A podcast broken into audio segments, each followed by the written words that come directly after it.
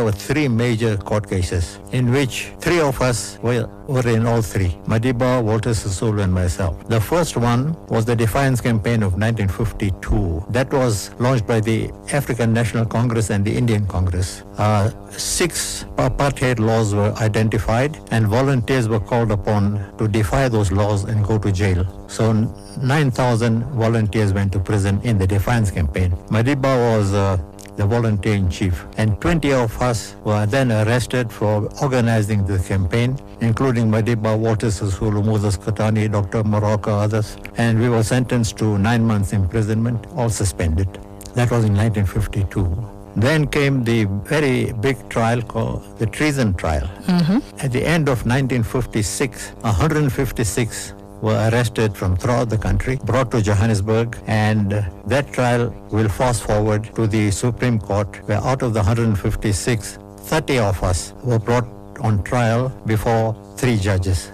So that went on from uh, beginning of 57 until 1961, that trial. And there they had to prove violence and communism. So if I can just mention two things about that trial, they had to prove violence. So they brought a man called Solomon Mokomotsi. He claimed to be, uh, had been a secretary of the ANC in the Eastern Cape and all that. And all of us were taken by surprise because we didn't know the man. And he claimed that on a certain night, in, he was given instructions by Doctors Letele and Walter Sisulu to go and cause a riot.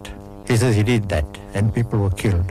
We were all surprised at what he was saying. Then when our advocate cross-examined him, he said, on such and such a night, when you created this riot, we have got evidence that you were in jail. So how did you create this riot when you were in jail?